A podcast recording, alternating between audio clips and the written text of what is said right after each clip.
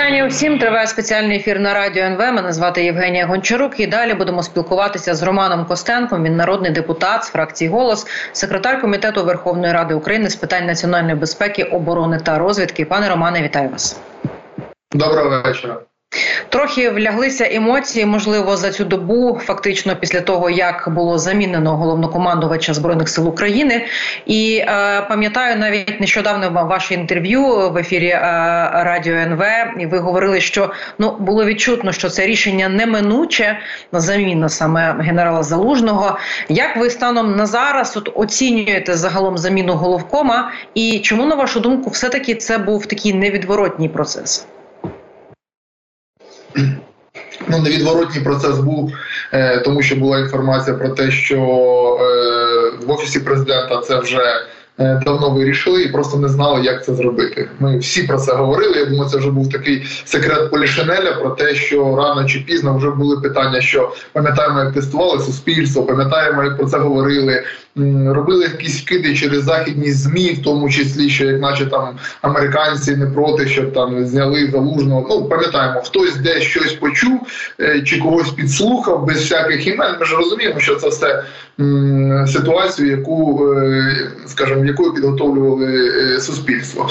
Тому і ще раз кажу, це не було несподіванкою. Розуміли, що це скоро станеться, і звичайно, я казав свою думку з цього приводу. що щодо Валерія Залужного, який провів, скажімо, основні взяв на себе основний удар після початку повномасштабного вторгнення, і я вважаю, достойно провів нашу армію е, до того моменту, де ми зараз є. Зараз є країна незалежна, суверенна, яка продовжує здобувати свою незалежність шляхом відвоювання своїх територій, не втрати їх, а е, відвоювання. І тут можна багато чого говорити. Звичайно, е, що там краще б е, дійсно там чи не краще б, коли б залужний залишився кожний при своїй думці, але ми бачимо і в соцмережах більшість підтримує залужного і більшість висловлює йому подяку.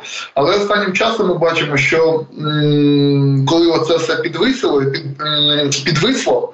Е, саме зняття залужного, це досить негативно впливало в тому числі на армію, на нашу оборону і взагалі на суспільство, тому що не тільки залужний був підвішений в е, такому підвищеному стані, було підвищене підвішене все суспільство і вся система управління військами. Тому що всі розуміють, що армія це не тільки залужний, а залужний це та людина, як навколо якої все об'єднано, який приймає рішення, але рішення приймаються стратегічні. А в нас кожного дня йдуть бойові дії, де приймаються від стратегічних до оперативних рішень і до тактичних на рівні рот, батальйонів і бригад. І командири бригад це посадові особи, які в тому числі призначені головнокомандувачем. А ми розуміємо, що наша система так працює, що коли приходить якийсь новий головнокомандувач, то ідуть зміни, і система вибудовується під нову людину. Добре, це чи погано. Ми зараз про це не говоримо. Можливо, можуть прийти хороші люди, які внесуть новшества, які там е свіжий подих, але. Сам факт цього розтягування він призводив до того, що рішення або не приймались, або люди боялися їх приймати, не розуміючи, що буде завтра і як вони будуть відповідати за це рішення, або приймались неправильно, або приймались погано. І це останнім часом був вже факт, що потрібно вже було щось робити. Я думаю, що і сам залужний це вже розумів, тому що там і за моєю інформацією, там спілкуючись з наближеними людьми, він вже розумів, що система зломана, і те, що скажімо, відбувається, воно воно не йде на користь зараз системі управління, яка є в армії. Але все-таки у мене виникло таке запитання певною мірою доволі людське. А де тепер буде генерал Залужний? Тому що людина з таким досвідом керування і так далі, ну не не може просто розчинитися так і стати там навіть е, просто радником. Ну все складно повірити. Можливо, знаєте щось або на вашу думку, ну де ця людина мала би в цій системі оборони бути зараз? Е, я думаю, він дуже втомився. Е, однозначно за цей час і як він вів бойові дії, такої відповідальності. Я думаю, якийсь час він все таки піде. Я не знаю, скільки це, щоб він просто можливо відіспався. Е, тому що він ну там ми декілька разів зустрічались з ним. Там останнім часом він був дуже втомлений. Е, це щодо тактичних його планів. Я думаю, як мінімум там побути з сім'єю, і все таке. Наступне я вам не можу відповісти на це питання. Були різні слухи. Там хтось наближений мені казав, що він каже, я готовий викладати, вчити. Хтось сказав, я він готовий ділитися досвідом і, і дійсно радити, якщо потрібно, тому що ну я вважаю, залужний зараз єдина людина в світі, хто має досвід сучасної війни, навіть 21 століття, такого масштабу і такого рівня які б армії не були розвідувані, і як би хто там не ставився, не відносився, але ми розуміємо, це доконаний факт. Людина, яка на такому рівні, головнокомандувач, е, є е, носієм таких знань, вмінь і практичних навиків з відбиття агресії з боку переважаючи в багато разів армії і успішного відбиття. Да, в нас це коли ми говоримо залужний, це команда. Але ж ми розуміємо, що е, команду треба згуртувати, команду треба направити. Для цього треба сильний лідер. Тому я думаю, що йому знайдеться місце. Я сподіваюся, що це місце буде в нашій державі тут поруч з нашими е, новим головнокомандувачем і іншими генералами, де він зможе і давати. І радити, і давати вказівки, і допомагати, і це буде нормально сприйматися. І я лише коротко, от ви про це почали говорити. Мені здається, це дуже важливо. От е, той підвищений стан, в якому було військо, е, яке в активних боях, і от зараз ця заміна не лише головкома, а різних командувачів. Ми вже побачили, що попередньо ну це ще не підтверджена інформація, але низку командирів бригад хочуть е, забрати і поставити командувачами. Так називають і командира 59-ї бригади, 80-ки ДШВ і так далі. І так далі.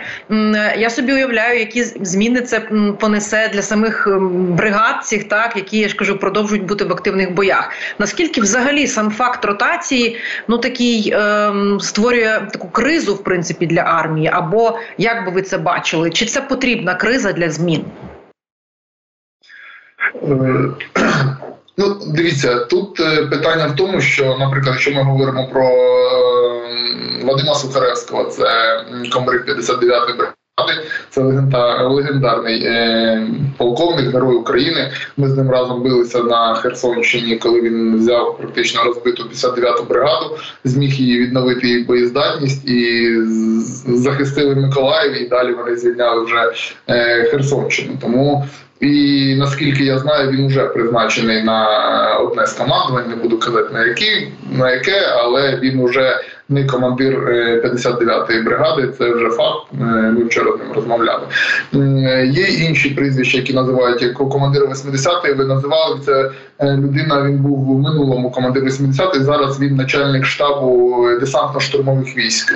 Також легендарна людина, легендарний генерал. І не знаю, куди він призначений. Да, дійсно е, його імена називались, але ще конкретних посад не було. Що стосується е, наступних, я скажу, що. Мабуть, недаром президент е, називав вчора ці імена, коли е, озвучував, що це буде нова команда, бо це дійсно імена е, молоді, і це люди, які виросли на війні з 2014 от до 2024-го. Це люди, які починали хтось комбатами, хтось командирами рот і вже виросли в бойових діях. Це також, скажімо, Цвіт нашої нації це люди, які також з колосальним досвідом і тактичного, і оперативного, а е, деякі такі, як Гнатов і е, Андрій Вікторович, і е, Драпатий. Це люди, які вже і стратегічні вони пройшли практично від е, тактичного рівня, да, е, оперативний пройшли, і от до стратегічного зараз е, генерал Дропатий командує оперативно-стратегічним угрупованням військ Одеса. І він до цього був оперативним угрупованням військ Херсона. До цього звільняв Херсонщину. Його угруповання з боку Кривого Рогу було. Це також дуже важливий напрямок. І він був там зараз на стратегічний Андрій Гнатов, генерал Це людина, яка була до Драпата в оперативному групуванні військ, це морський піхотинець. А зараз він командуючий корпусом морської піхоти, який був створений і зокрема е, воює і керує угрупованням військ, яке відповідає в тому числі за утримання розширення плацдарму на е, лівому березі. А до цього ну я я пам'ятаю, що можливо не те, що можливо, а правильно, що Гнатова назначили сюди, тому що він якраз приймав участь. Я думаю, це така єдина операція була форсування річки Інгульця перед звільненням Херсону. Е, це було дуже важливо. Я думаю, це можливо вона. Я не знаю більше е, операцій саме з форсування річок, е, але він це зробив, форсували і я пам'ятаю, як він генералом ходив на плацдарми, пересікав річку і сам водив туди бійців, тому що боялися туди йти. Він він тоді ще полковником був, але вже угрупованням керував. Тому це легендарні командири. Не не просто так їх команд... Е, Зеленський, головний верховного командуючий назвав, тому що він знає, що ці люди мають авторитет у, у військах і, і, і, скажімо так, називання. Е, цих імен може дещо згладити е, незадоволення щодо там відставки головнокомандувача. Угу, Навіть так нагадаю е, нашій аудиторії, що з нами на зв'язку Роман Костенко, народний депутат і секретар комітету Верховної Ради з питань національної безпеки, оборони і розвідки. Ну і звісно ж, пане Романе, не можу не запитати вас е, про нового головкома пан Сирський. І я дуже багато бачу в медіа зараз якихось е, чи то топ 10 операцій, за якими відомий Сирський. Ну тобто пробують зрозуміти, який стиль. Ем, командування у нового головкома. І ну із такого я бачу дуже різні речі. Я бачу згадки про бої за Бахмут, явно з таким ну мінорним, е, можливо, підсумком. І, наприклад, харківську операцію. Тут знову ж таки кажуть, що це зокрема справа рука Сирського. Як би ви охарактеризували стиль нового головкома? Я вам скажу, що е, стиль багато в чому залежить від наявних ресурсів і ситуації, яка склалася. Я думаю, стиль будь-якого військового, звичайно, там є е, дійсно є генерали оборони, є генерали наступу. Але яким би ти не був генералом, е, скажімо, оборони або наступу, все залежить також від наявних тебе ресурсів. Якщо ти генерал наступу і в тебе немає артилерії, в тебе немає техніки, немає мобілізаційного ресурсу, то звичайно ти не підеш в цей наступ, і це зрозуміло. Якщо ти там е, з іншої сторони генерал е, оборони, те все достатньо, то як тобі дадуть команду, ти сплануєш цю операцію. Тому я е, дивіться, ми маємо розуміти, хто такий Сирський. Це командувач сухопутних військ, і це найбільші рід військ, який взагалі є в наших силах оборони. І Сирський він мав досвід і ще з 2014 року приймав участь у бойових діях спочатку в АТО, потім в операції об'єднаних. Е, сил, звичайно, там різні думки у військових, у підлеглих, хто б ще не говорив. Я скажу таке, що е, це зараз наш новий е, головнокомандувач, і на цьому етапі його завдання як керівника сил оборони, який об'єднує всі сили оборони, це утримувати і звільняти наші території. І ми маємо його тут підтримувати. Звичайно, буде контроль і над залужним був контроль, і парламентський, в тому числі і громадський контроль. І тут має бути, але підтримка це основне е, те, що є. І зараз хто б не прийшов на посаду головнокомандувача, це, скажімо, буде йому. Я йому не заздрю, е, якщо чесно, тому що ну постійні будуть е, оглядки на залужного, порівняння будуть. А ще в умовах того, що ми бачимо, що відбувається, це відсутність допомоги від Сполучених Штатів, а це зменшення її. А якщо президент е, поміняв, він взяв на себе е, зобов'язання, що буде краще ніж було. А зробити краще ніж було без ресурсів, коли ми отримуємо менше ресурсів. Ну це важче. Я не буду казати, що неможливо, це важче, і якщо тебе нема снарядів, ти можеш робити одне або закривати це людьми, або, е, скажімо, нічого не робити. І це розуміють всі. І тут е, ми маємо розуміти, що президент взяв на себе таку відповідальність, і зараз е, головком буде важко, тому дійсно е, нам його треба підтримувати. Ну а ми, як Верховна Рада, будемо контролювати громадське суспільство.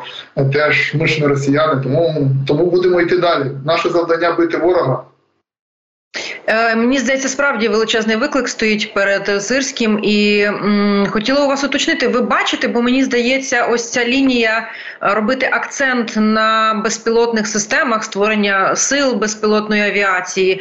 Е, і власне навіть в цьому такому першому в першій заяві від Сирського теж згадано, що якраз оці технічні всі розробки мають бути одним із таких е, ключових рішень. І я так розумію, звісно, йдеться про БПЛА плюс системи РЕП, тобто це така річ, яка йде справді пліч опліч. Чи може в цьому бути наш, так би мовити, вихід? Це очевидно, це показує хороші результати, і це те, куди ми можемо вкладатися, і своїми ресурсами до речі, дуже успішно внутрішньоукраїнськими розвивати цю сферу. Однозначно, я вже не раз про це говорив. Е, це той напрямок, який ми маємо взяти, і заміна озброєння, і ми вже його взяли по факту, і продовжувати розширяти, тому що це те, що дає нам можливість нести менші втрати і задавати більше втрат ворогу. Я вже е, говорив також про це, що я навіть об'їжджаючи війська там від сходу до півдня, спілкувався з командирами просто для себе. Звичайно, це не така статистика, яку можна давати офіційно, але я майже там у кожного командира бригади, а це було там більше п'яти бригад, заїжджав, який стоїть на передньому краї, і питав: а який в тебе відсоток враження ворожої техніки БПЛА? А який е, враження артилерії? Ну я скажу, різниця була максимальна. Там 1 до 10, 1 до 20. Хтось сказав, та коли ми на артилерії маємо, може там на минулому тижні щось вразили, а от е, авіації ну, безпілотної е, кожного дня. І це факт. І ми і, і ми ж розуміємо, що це дає не тільки можливість вражати ворога, а й е, підвищити виживання. Наших бійців на полі бою ти розриваєш дистанцію, і це факт. І тут ми маємо пам'ятати одне: що мало мало побудувати е, просто мільйон дронів. Тут же ж складова це не, тільки про дрони. Коли ми говоримо про нову асиметричну війну, всі часто кажуть, а де ваші дрони?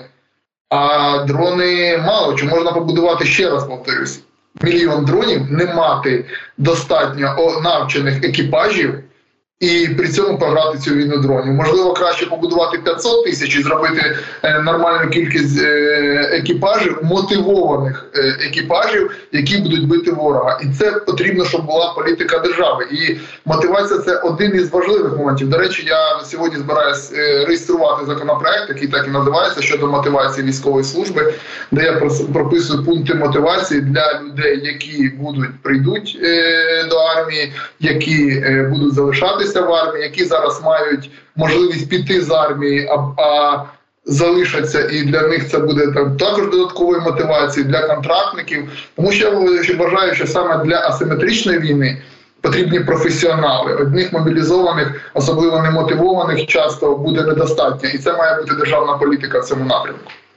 Ем, І це дуже здорово. Системи стимулів дуже не вистачає, і в нас лишається буквально кілька хвилин. І Все таки я вас запитаю в цьому контексті, якраз да, якщо говорити про поповнення е, новою силою е, нашої армії, або, наприклад, та про мотивацію, яка має точно е, бути і бути потужною. Е, знаємо, що в першому читанні закон законопроект про вдосконалення мобілізації підтриманий. Е, очевидно, багато є зауважень і будуть зміни до другого читання. Що на вашу думку?